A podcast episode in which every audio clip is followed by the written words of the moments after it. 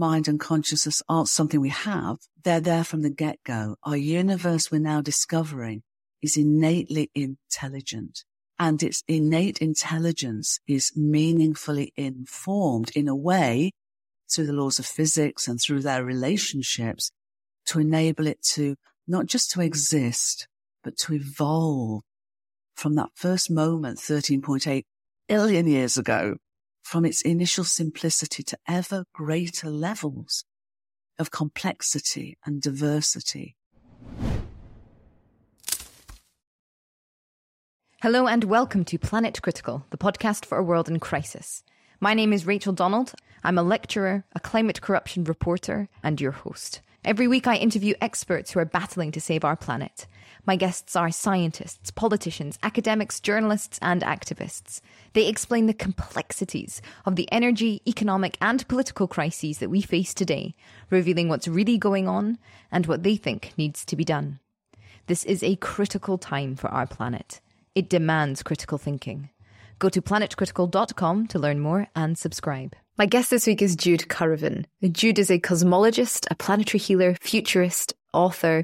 She was previously one of the UK's leading senior businesswomen, and she also has a master's in physics and a PhD in archaeology. She's an extraordinary woman, and she joins me to discuss the story of Gaia, her latest book, which explains the nature of our reality. The universe, Jude says, is not just the physical appearance of the natural world, of space, of the planet, of the systems. She says the nature of reality is that the universe is consciousness. The universe is thought itself, and we are consciousness. We are thought itself. Rather than thinking of the Big Bang as the beginning of our universe, think of it as the big thought that has been growing in complexity ever since. On this episode, Jude walks us through all of the evidence we have to suggest that this is true, from the latest Nobel Prize award in physics to thousands of years of indigenous wisdom. Jude then explains the necessity of a new worldview of unity and wholeness to help mitigate the crises that we are seeing, whether these are human crises or the climate crisis, and become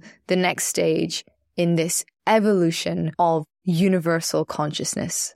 This is truly just an amazing episode. I tell a story about a quarter of the way through, which reveals why I am fully on board with this way of looking at the world. And since speaking with Jude, I've been thinking about how, from the very beginning of this podcast, everyone I've spoken to, whether they be scientists or artists, economists, politicians, have spoken about the necessity of finding a new value set by which to live our lives that the values we have are causing this problem. The worldview that Jude explores with us today equally offers those similar values of unity, of wholeness, of compassion, of reciprocity, of inclusion. So whilst some of this language might seem alien to some listeners, try to hear through your own perspective to the intuitions and the wisdoms that are being explored. I hope you all enjoy the episode. If you do, please share it far and wide.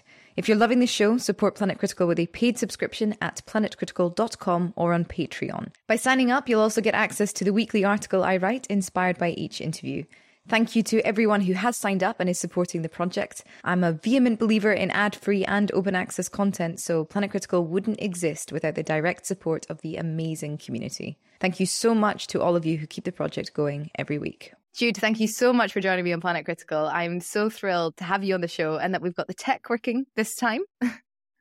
Yes. And, and as we were saying before we came online, there was a good reason why it wasn't working the first time. So this is great. It's perfect. And thank you so much for the invite. Oh, my pleasure. I cannot wait to speak with you. So could you give your sort of career background for people that may not have come across you? Because you're I mean, your work sort of spans so many different fields. It really is quite extraordinary uh, how you tie it all together. Yeah, well, it has been a scenic route, I have to say. From the very earliest. I mean, I started this journey, my life journey, really as one of curiosity.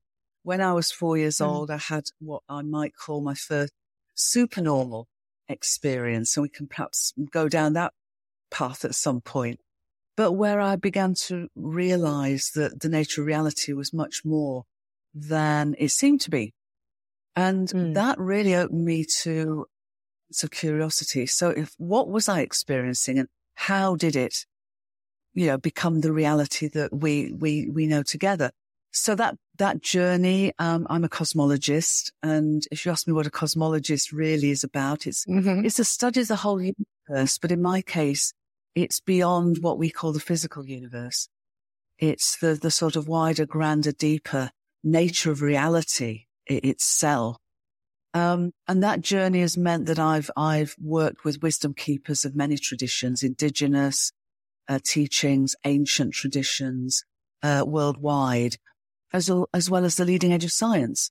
And that's now mm. all coming together. But along the way, I became an international businesswoman uh, and one of the most senior business women in the UK by the mid nineties and then felt that I'd, I'd done my time, as it were, in corporate mm. life. So, so I moved on.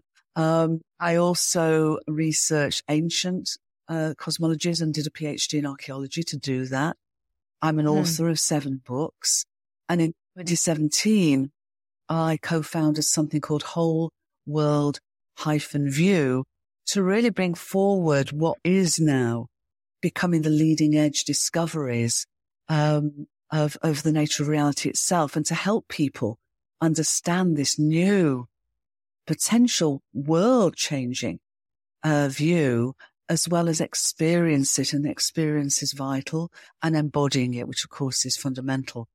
So that's who I am. I'm a, a, a social change agent, transformational activist, a gardener, a fan, um, and all those other things I just mentioned. No, oh, wonderful. Well, I cannot wait to get into all of this because it just seems so obvious now that we are sort of anthropogenically, oh gosh, I'm sure that's not a word, human beings are driving the climate crisis because of a fundamental lack of understanding of the nature of reality. We seem to have sort of superimposed our human systems onto universal systems and earth systems. And the human systems have become so opaque. It's like we can't see the effect that we're having. And also we fail to see all of the wonders that are hidden, uh, or actually not hidden at all, but right in front of us that the universe has to offer. I love that. And, and exactly so. I mean, our worldview, our collective worldview is one of materialism and separation. Mm. And mm. It, it doesn't even, it's not even based on, on 20th century science, you know, because the quantum physics and relativity physics gave us some really good clues as to the interconnectedness of, of our universe and the deeper realms of causality from which its appearance arises. But that was put to one side and, and, and so science really for most of the 20th century and until now has followed the route of technology, which is fantastic in the sense of what it's brought us, but it's still been based on that prior worldview of materialism and separation. So, you know, all our education systems, our governance, our organizations are all based on 19th century mm. worldview and science, mm. Mm. a mechanistic universe, which is so not what we're, we're rediscovering now and so not what universal spiritual indigenous teachings have taught us for millennia. So now science, and again, thanks, thanks to the technologies, you know, they've really, in some ways, um, enabled us to delve deeper and bigger and wider into this emerging new understanding of wholeness an essential unity and diversity. And as you say, that's when we, when we move our lens from seeing the world through a perspective or a lens of separation to seeing it through a lens of wholeness, everything changes. Mm, absolutely. Could you talk us through um, the science of it now? what science is saying about a holism and a holistic view of the world and our connectedness before going into uh, what these indigenous wisdoms have known already and practiced for thousands of years. Um, I think it's important to take that route first because I'm sure you, like me, feel that there's a sense of coming home now in where sort of our scientific uh, technologies and where our practice is leading us. Um, So let's start. What what scientifically are we seeing now? Well, first of all, um, I'd mentioned something that happened a couple of months ago, late last year, late 2022. The Nobel Prize for Physics was given to three researchers who, for many decades, had been studying the, the, the, the, the, the, the prediction of quantum physics and ever more experimentally that our entire universe is what's called non-locally unified. In other words, beyond the, the signaling of, uh, within space time of, of the nature of reality itself. Now, this is really key because first of all, non-local, universal non-locality was a, a prediction of quantum physics, but it has to be so for the whole of quantum physics. So in other words, all the energy and matter of our universe can only exist in the way they do if our entire universe is whole. Mm. And so because the Nobel Prize was given to experimental scientists who've been showing this for a long time, it settled science because the Nobel is not for the faint hearted. It takes mm. decades and it mm. has to be settled science. It's going to be awarded. So that's a, a key breakthrough. The second point is that from at all scales of existence, literally from the most minute to the whole universe, we're realizing that its appearance actually emerges from deeper non-physical levels of causation. I've just mentioned it in terms of energy matter, but cosmologists who study the whole universe are realizing that's the case for space, what we call space and time too. Mm-hmm. So in other words, appearance of our universe is not its fundamental nature. It's real, but we need to go deeper. And this is what science actually is very good at. Mm. When it comes to, when it comes to a point where experimentally and di- we're, we're discovering things that don't fit in to the old framing, we have to find a new framing. Mm-hmm. And that happened in the 20th century, but it's happening even more so now because we're realizing that the quantum physics of energy matter and the relativity physics of space time are not fundamental enough. And what we're finding instead is that the appearance is actually made up of meaningful information. In other words, from those deeper levels of causation underlying the appearance of our universe are patterns, are meaningful patterns of information. And that information in its essence is exactly the same as the digital information that we rely on for our communications technologies, the ones and the zeros. But our universe actually from that innate intelligence that Einstein called cosmic mind, that the indigenous people sometimes call great mystery, a great spirit, but from the infinite eternal ground zero of all reality are these comings together of meaningful information from which comes the appearance of our universe, not as an accident, but literally as a meaningfully existing and purposefully evolving entity where as a result, mind and consciousness aren't something we have. They're not some sort of accidental evolutionary um, you know, phenomenon.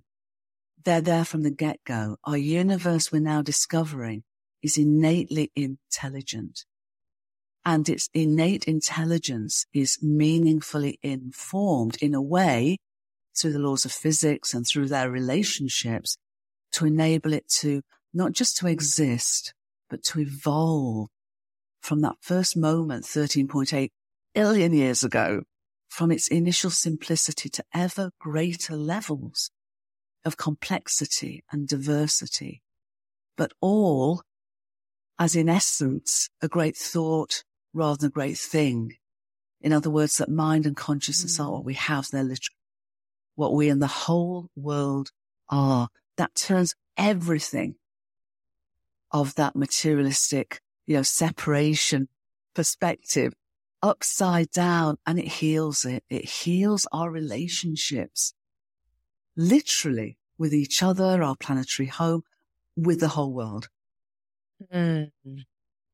So the universe is conscious. We are expression as individuals. We are as expressions of that consciousness. Everything is conscious and the physical world is the visible layer of this underlying uh, meaningful intelligence that has been there from the get go, that has a relationship with the physical world, that has allowed it to evolve into increasing complexity. I suppose my first question would be what does meaningful information mean? What does that mean? Well, you know, going back to what I was saying about our, our communications technologies, you know, mm. ones and zeros are, are, are of themselves meaningless. But mm. when we're having our conversation now, my words and your words are being converted from the meaning we're making into long streams of ones and zeros. And those long mm. streams of ones and zeros essentially are the meaning of our conversation.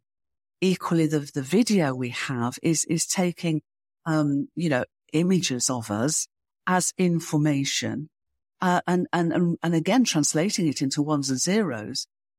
But those ones and zeros at your end and at my end are recombined into images and sounds of meaning.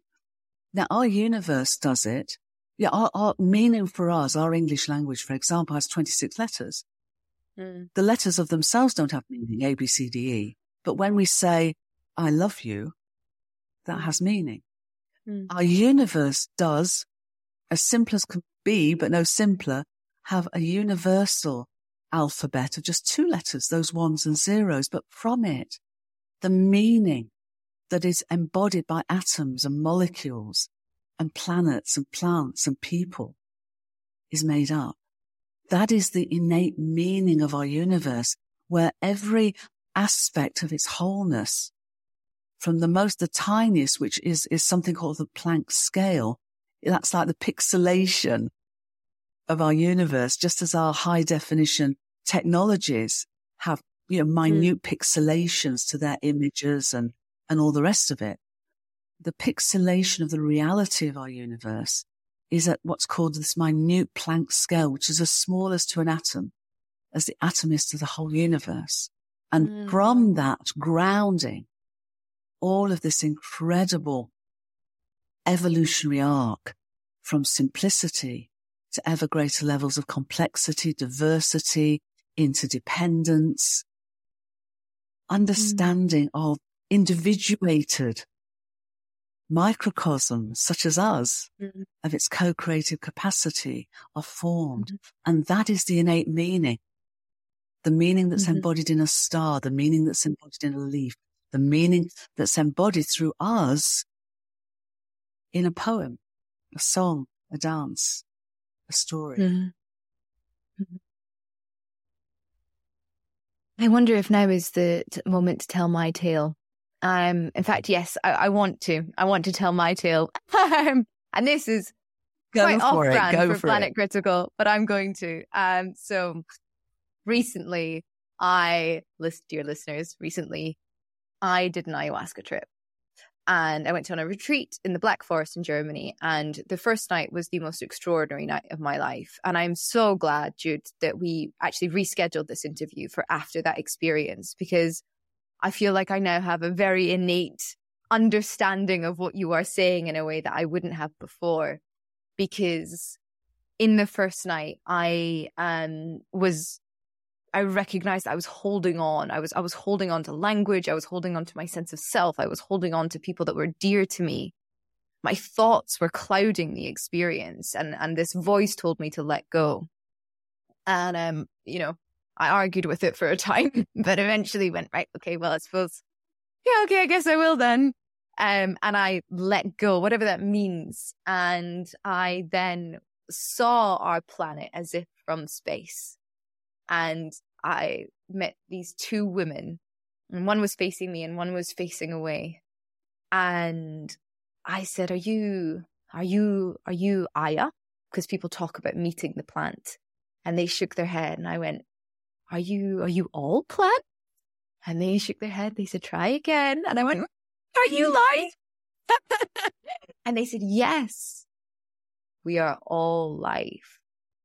And I went, oh my God, that, that is God. And they took me back to the beginning of time. And I saw the beginning of time when life came into being. And then they took me all the way to the end of time. And I was filled with this incredible sense of like of oneness. I said to my friend who I did it with, it was like I was sitting in the belly of the big O. And I was just this expression of life, and everything is this expression of life. And almost as if we are one big tree.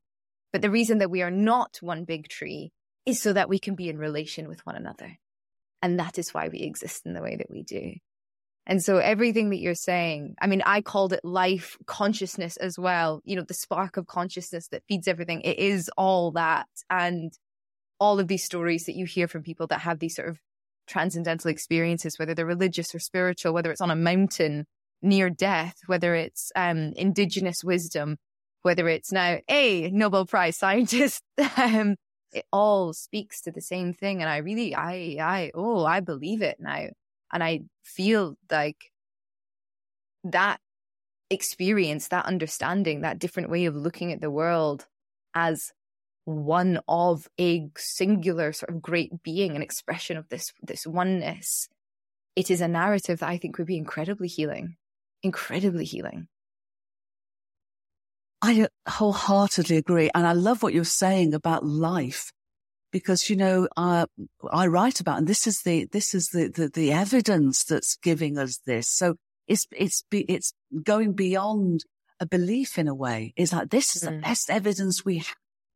And that our entire universe is living in that sense. It's a living, mm. conscious, mm. meaningfully existing, purposefully evolving thought form in the mind of the cosmos, in the infinite and eternal mind of the cosmos. Because mm. when we understand that as just, that is so profoundly healing because we've, you know, this whole worldview of materialism and separation, we've essentially dismembered as many indigenous teachers have, you know, shared with us. Yeah. We've dismembered our collective psyche from that web of life that is far more than mm. biological organisms, but that mm-hmm. entire web. So we literally are remembering who we are. And, and as we do so, and as we heal our relationships with the whole world, it seems to me, and this is such a, a perfectly timed exploration, we can literally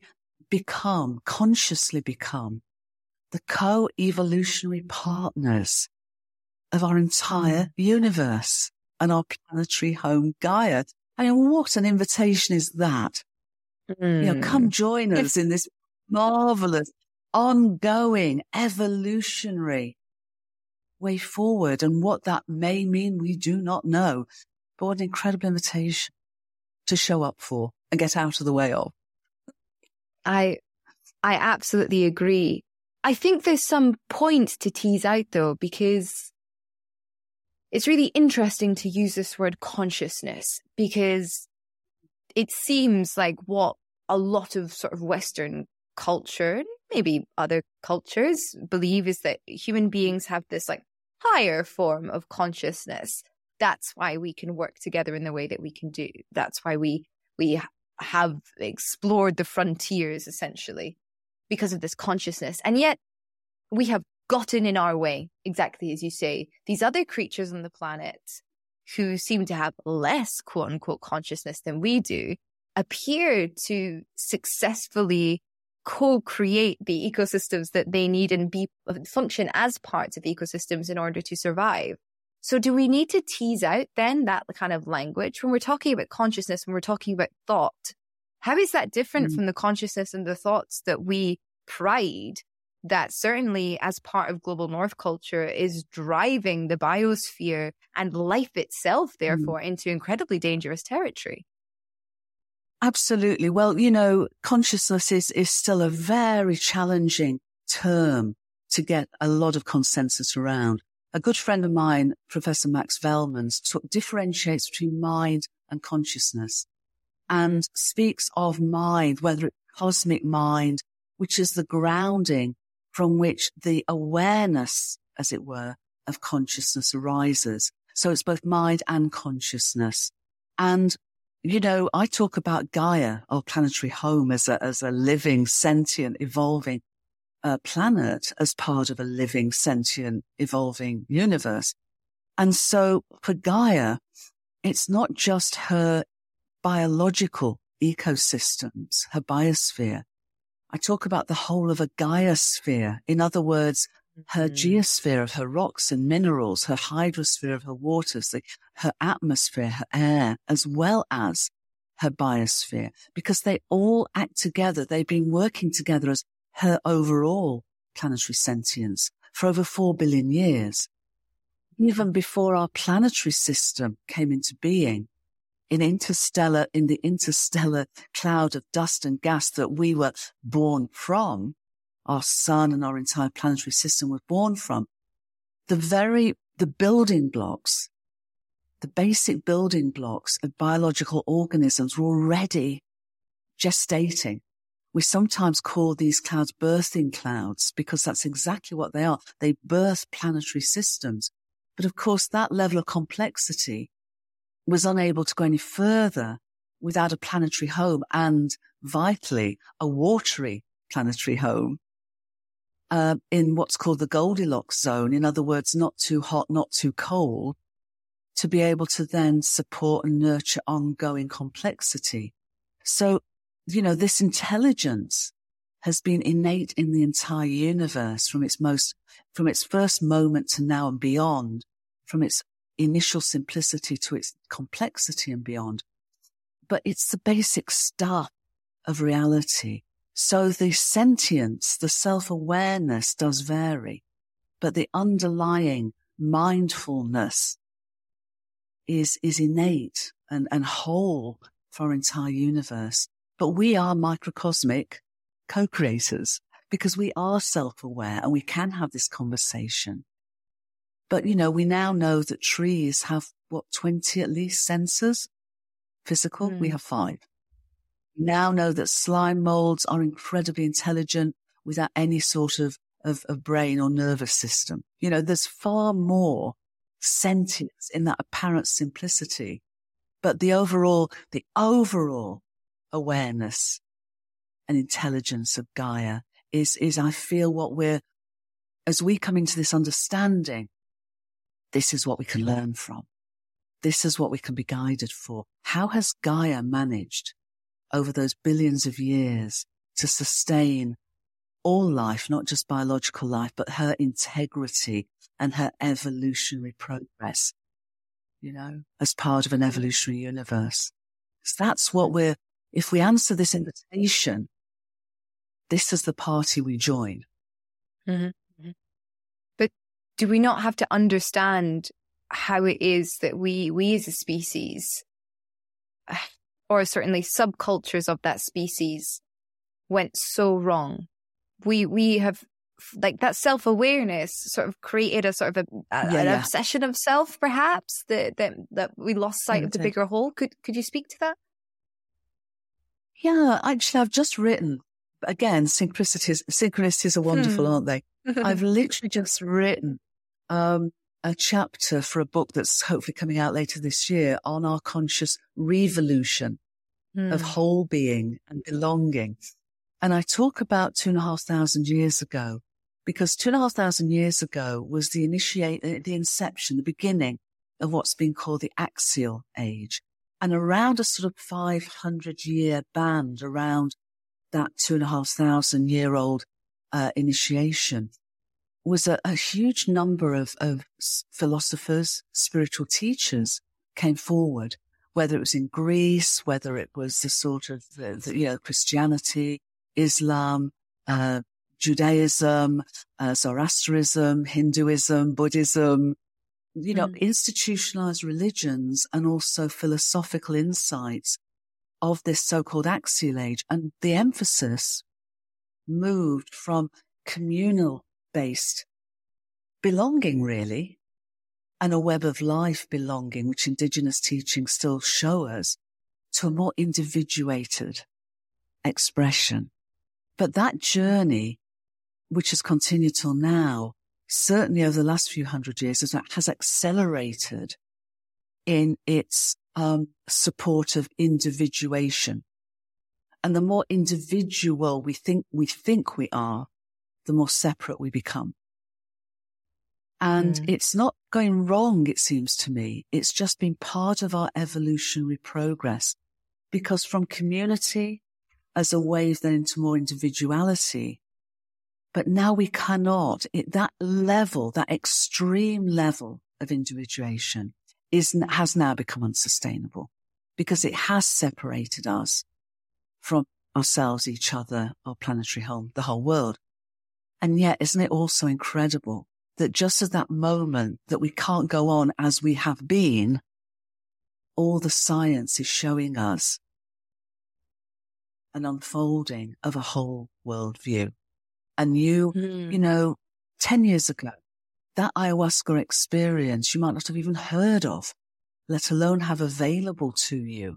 So, so much yeah. now is coming into the levels of, of, of invited awareness, as it were. We're almost being, we're almost being, you know, shaken up from a, from a dream that's become, that's become a nightmare and that's yeah. no longer sustainable. But I wouldn't say it was wrong. I would say we're where mm. we are. So let's take the best of that mm. journey until now. And as we wake up to literally remember we're inseparable, what then does that mean when it's not about uniformity? It is now, it is still unity and diversity. So that individuation, that uniqueness of every one of us, it seems to me we're being invited to expand that, to keep that, not to lose it, but to expand beyond it, to include the we and to include the all. So it's not been a wasted journey, I don't feel. It's not been a wrong journey, but it's a journey that of that chapter of it, as it were, can now come to an end and needs to come to an end because we cannot go on as we have been. Do you mean expand the uniqueness of the individual to understand the uniqueness of the we and the all? Like what what does that next step look yeah, like? How do we become these stewards? Because I feel like this is where we're leading to, right? Very much so, yeah. We are unique. I mean, every one of the nearly 8 billion people walking this planet is, is a unique microcosm of Gaia and of the, and of, of our universe. And yet there are, we have such enormous levels of commonality. I mean, if we look at our DNA, for example, there's more variation in the DNA of a family of chimpanzees on a hillside in Rwanda than there is across the whole of our human family. So there is an enormous commonality of we, and yet within the we-ness, we still retain our uniqueness. So it's the me and the we and the all. So when I co-founded Whole World View in 2017, our growing community were really tuning into, you know, what, what, how can we serve best this, this progressive understanding to understand and experience and embody this unitive awareness. And we came up with a line that talks of act local, feel global, think cosmic. So the act local in a way is the me, the feel global is the we, and the think cosmic is the all. But of course they interplay and dance together and, you know, different, different levels and, and within all of that mm. wonderful complexity. But that's the point. It is the me and the we and the all that, that really is, is really this, this, you know, this sense of this, this abundance of this unitive rooting into this deeper understanding of the nature of, of reality. Hmm. Beautiful. How wonderful. Uh, right. And so I wonder then, where to act local, to feel global, to think cosmic. Do you have a vision for what that kind of unified expression of an experience with the Gaia sphere might look like? I'm giggling because this again is part of the chapter I've just written. And I basically said, you know, at the beginning of the axial age, two and a half thousand years ago, I don't think anyone at that time, you know, the great spiritual teachers, the great philosophers could have known how that would hmm. unfold mm. over this next two and a half thousand years. You know, we don't, you know, even the last few years. And so the future is in that sense essentially unknowable. in its specifics. It's innately enigmatic. So rather than say, what will it look like? How's it going to be? Because in a sense, when we do that, we impose the limitations of our current perspectives, mm. you know, mm. imagination. So when people look to the future, it looks pretty much like it is now in the sense of it might be more technological. It might have more AI. Yeah, yeah. It might have this. It might have that, whatever. There's so many ways, you know, it could pan out. But the point I was making the chapter and, and to share now is that for me, it's, it's about a coming potentially the coming of a, a, a new and unitive age. So founded on this understanding, experience, embodiment of unity in diversity. But rather than try and, and forecast specifics, which I, I do feel are in, inevitably unknowable, it's rather more like, okay, what if this is now our worldview? Mm. What then does it mean in how we behave? What are the values yeah. we embody? You know? Um, and therefore, how do we behave? And some of the behaviors I talk about, for example, I mean, the values are such as reciprocity, uh, inclusion, uh, the, the, golden rule, you know, um, they're, you know, they're very, they're, the golden rule. It's, it's the name given to the principle of treat others and our planetary home as you would wish to be treated. And you right. find it in the, the fundamental teachings across all wisdom teachings and, and religions and spiritual practices. So, it, but it's doing it. It's not just aspiring to it. It's, it's living with that. Um, so I've been writing more and more about, you know, what would it mean in terms of those values that are natural from a unitive awareness and also the behaviors that are natural because, you know, conflicts, injustices, um, exploitations, as you were saying earlier, are all natural behaviors of a worldview of separation mm. and materialism, trans mm. lens and behaviors of justice and inclusion and fair, fairness and equality of opportunity. Mm are the natural behaviors. And what does that mean then in the way we organize ourselves? What does that mean in our, in how we educate our children and how we educate ourselves yeah. for lifelong learning? What does it mean mm. in the basis of, of what I call a unitive economics that serves people and planet rather than a monetary system, a capitalist system that destroys the planet's abundance, what would a unitive, mm. really fundamental unitive economics, an mm. energy flow system look like? And that's coming forward because more mm. and hmm. more people are realizing the, the level of, of change we need. But in terms of how that unfolds, it's rather like the beginning of the axial age.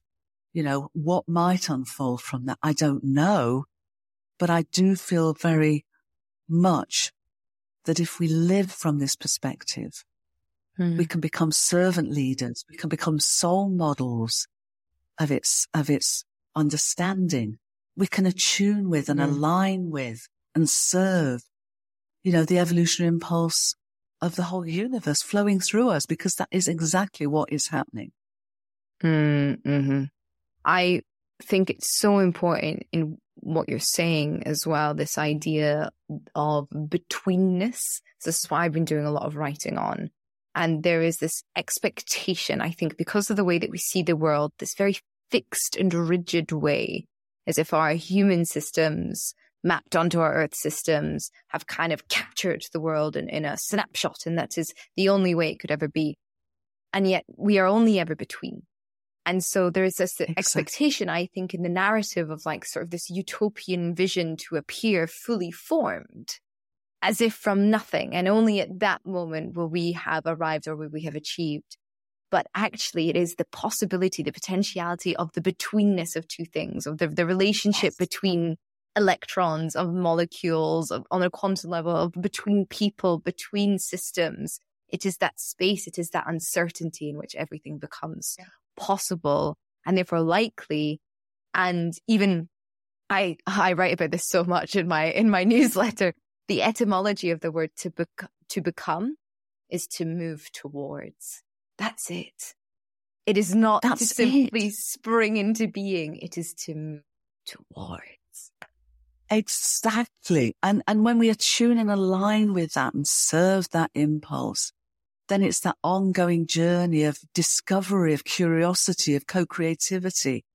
And from mm. that unitive awareness, you know, to link up and lift up together, realizing that, you know, it's all of us that can, can, you know, take part in this. It really is a collective moment of choice, personal and yeah. collective moment of choice. Yeah. Yeah. And it's emergent. As you say, it's not being written. It's not being written. So it's an emergent process of continually becoming, you know, where that mm-hmm. becoming is mm-hmm. never grasped. It's the mm-hmm. in-betweenness and a lot of unknowingness. And so, you know, what is our next best step? What is our, what is the right, what do we feel in our hearts? Mm. That is the next best thing we can do mm-hmm. personally and together. And that's mm-hmm. it. We don't need to see, we can't see a mile, yeah. a year down the road. Mm-hmm. You know, we can see here and we can see now and we can, in this understanding and experiential perception, serve, you know, with our soul's calling, what is ours to do. Absolutely. So before we get into the indigenous uh, wisdoms, which I would love to learn more of from you and how they relate exactly to everything you've been saying, I suppose I think now is a good moment to say for anybody listening to this that might feel compelled to to do something, uh, to, to try to to want to experience this, what are some practices uh, that people can participate in? How how can people begin to update their worldview, shift it, dare to to undo the visions that we have been handed down and are now sort of decaying in front of us? Well, I think it, it, it's at a number of levels. I mean, one level is understanding, and and there's so much information now that's coming forward in terms of what you know I'm sharing now. Um, if people would like to go to uh, the website that that I'm part of, www.wholeworld-view.org. There's a lot of resources there, but there are many others out there. So just to the extent that someone wants to have that more depth of understanding, but it's rather like a car, you know, some people want to know how the, to build the car. Some people want to, you know, know how, how the engine's done. Some people just want to be able to drive it. Some people just want to be in it and know that the wheels aren't going to come off. So it's that mm. level, but I would say all that we're sharing today is this, is this direction of travel of this homecoming of wholeness. But then there is the experience of it and you're sharing your story of your ayahuasca experience. But there are many, many, many, many ways into this ongoing journey. And it, it that was a wonderful revelatory experience for you, but it can mm. be, it can be a 10 be 10,000 tiny little steps. But mm-hmm. experience mm-hmm. whether it might be meditation or yoga. Mm-hmm. Um, I have revelations when I dance to ABBA. Um, but you know, it's whatever, it's whatever works. There's some people, I mean, I mm. love. I mean, I love gardening because the miracle mm. of a pea shoot, when you really appreciate and sense that that brings me so close to Gaia's wisdom that I, I just love it. And so it's whatever, but do it, do it often. Don't sort of, sort of save up for a mm-hmm. day of that experience. Do it every day, whether it's five minutes, 10 minutes, yeah. whatever it may be, whatever makes your heart sing. If it's a chore, it's not for you if it's a chore, if it doesn't make your yeah. heart sing, yeah. if you don't feel nurtured by whatever that experience is, don't do it. It's something else will come for you. Yeah. I have always had incredible experiences in the mountains going for hikes. I think my first real sort of transcendental nah, moment was on the Camino de Santiago. And I had a very similar thing uh, hiking Le Sentier Cathare in France by myself as well. Just that being oh, being either so, so the Camino was surrounded by incredible people, the most loving people I've ever encountered in my life. Being around that much spirit, I mean, you just can't help but be moved. And then the Sentier Cathare being alone in the mountains and the beauty and the the majesty of it again cannot help but be moved. So I really agree with what you're saying. Find find your thing and do it as often as you can, um, and get close, get close to it. I'm likely to forget if I don't mention another synchronicity because synchronicities are mm-hmm. such amazing way shows for us. I was at Santiago three weeks ago. So I was at Santiago de Compostela three weeks ago. oh, so just talking about the Camino and Santiago. Yeah. Yeah. Yeah. Oh, amazing. I loved it. I had such a wonderful, amazing experience. Um, yeah, I have to be careful. Otherwise, I will just go off and talk about that. Um, I would highly, anybody who's listening who's thinking about doing it, please go and do it. It'd be the best thing you ever do. Um, let's get into some of these indigenous wisdoms. So something that we are seeing on the climate stage at the moment is, um, Western Mm. leaders inviting or Western activists inviting these indigenous leaders onto stage to give their wisdom, their, their cultural wisdom. Now, there's lots of different ways of thinking about this. There is sort of the problematic sense of like offsetting responsibility onto cultures who have been exploited. There's the romanticization as well, um, of different cultural modes of being, some which might not be globally applicable in a sense. And there's also the picking and choosing. So I had a fascinating conversation at COP26. I was with um, an Indigenous uh, leader from Malaysia and a Papua New Guinean politician who's also Indigenous. And they were like cackling away about um, how sort of the West perceives Indigenous wisdom. And they were like, yeah, yeah, yeah, yeah. Don't get me wrong. You know, we really, we see the world far better than you do but there is still there's, there's still violence you know there is still violence and there is still death and there are still these things in our culture that uh, we we are still figuring out you know and so this kind of grasping by your culture to ours to kind of like fix fix the world is is misleading and misunderstanding really of what the problem is that we all need to learn to sort of live together and live and live with the environment um so i would love to get some of your expertise and what you've learned um, through that and through your lens of being a Western person as well, coming into these teachings. Yeah, I loved what you said about the variety of perspectives because I, I do feel there is, and, and again, it's not, it's dynamic, it's emerging, it's changing. I mean, I've been in circumstances. I mean, I've journeyed to more than 80 countries and worked mm. with, you know, wisdom teachers of many traditions, some of whom would describe themselves as indigenous, some who might not. But my perspective has come to be that we're all indigenous. We all mm. come from somewhere, mm. all indigenous to planet Earth. Yeah. And really that's the deepest healing we can have. It's just that the difference, it seems to me, of what we might call Western worldview is that certainly, as we were saying earlier, it's moved more and more into this individuation as part of the journey. So I'm not going to judge it. Um, but it has involved that sense of separation from our planetary home as a, as a, as a mother, as a nurturing mother that without whom we, we do not have life.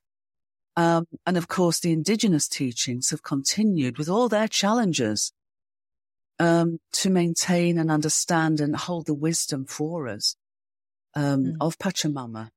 Um, but much more than that, of a web of life that extends again, as we were saying, far beyond the sense of biological organisms. Um, the, the thing though that, that I agree, I, so I would just say that, but I'd also say that, you know, the indigenous communities that I've worked with have been through some pretty challenging times themselves. And yeah. that itself has been traumatic and not all of that trauma has been released. Mm-hmm. And there are very few indigenous communities that I've been with who have not had some of that, that their, their own journey of healing is part of. Mm. So the, the lesson that I take is the lesson that was given that it is time for the tribes to come together. Mm. The yellow, the red, yes, the white, the black, the brown, all the tribes of the human family to come together because we can learn from each other And I think what's happened is there's been a shift whereby it's been that, oh, nothing, there's nothing that indigenous teachings can teach us or nothing that indigenous wisdom can teach us because we move way beyond that to, oh my goodness me, go the other way. We've lost our way or whatever it is. And therefore we now need indigenous, indigenous teachers. I don't think it's an either or. I think it's a both and. Mm. How, how do we mm. bring, mm. how do we link up and lift to bring the best of, of all of our experiences and, and insights and wisdom, realize that we don't know far more than we think we know, which again is a really, you know, fundamental tenet of indigenous teachings, but come together in this potential to consciously evolve. Because we, in my view, if we don't do that, as a species, that's not our evolutionary arc. We'll splinter, we'll fragment and whatever else happens, happens. But this is our opportunity. This is our moment of choice. So it's not an either or, or you have all the wisdom mm. and we don't. And oh, we've turned it now we have and you don't. It's, there's wisdom. There is wisdom, profound wisdom to share. Um, if we offer ourselves the opportunity to learn from, not just from each other, but to learn from Gaia I mean, she's, she's our biggest teacher, seems to me. I completely agree with you. I feel like that is such an uplifting and important actually message to end on. Um, and so that's where we should come to a close unless you have anything that you would like to add, Jude. Nothing to add, just not just, but gratitude. Gratitude for our conversation, our exploration, and gratitude that it seems to me, you know, we talk about an idea whose time has come. This is the time whose idea has come. And it's not an idea. It's our existential nature. It's our existential mm. reality that we are inseparable, unique, wondrously diverse, thanks to the abundance of, of our entire universe and Gaia. But this is our moment of choice. And what a wonderful invitation or empowering choice it is. Thank you so much. How beautiful. My final question for you is who would you like to platform? I would like to platform someone called Anneloes Smitsman. And Anna Luce is the founder or co-founder of something called Earthwise. And she is a wonderful person, a wonderful teacher and a great pioneer of this emergent whole worldview and, and the understanding of, of unity and unity and diversity and what that means in terms of how we can come together to transform and heal our world. Wonderful. Jude, this has been just extraordinary and moving and wonderful. Thank you so much for your time. Bless you, my dear, and thank you. Thank you so much.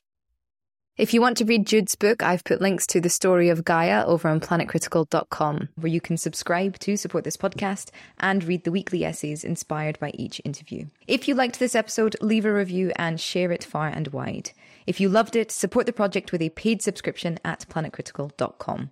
As always, thank you to the Planet Critical community who support the show and make all of this work possible. Thank you all for listening.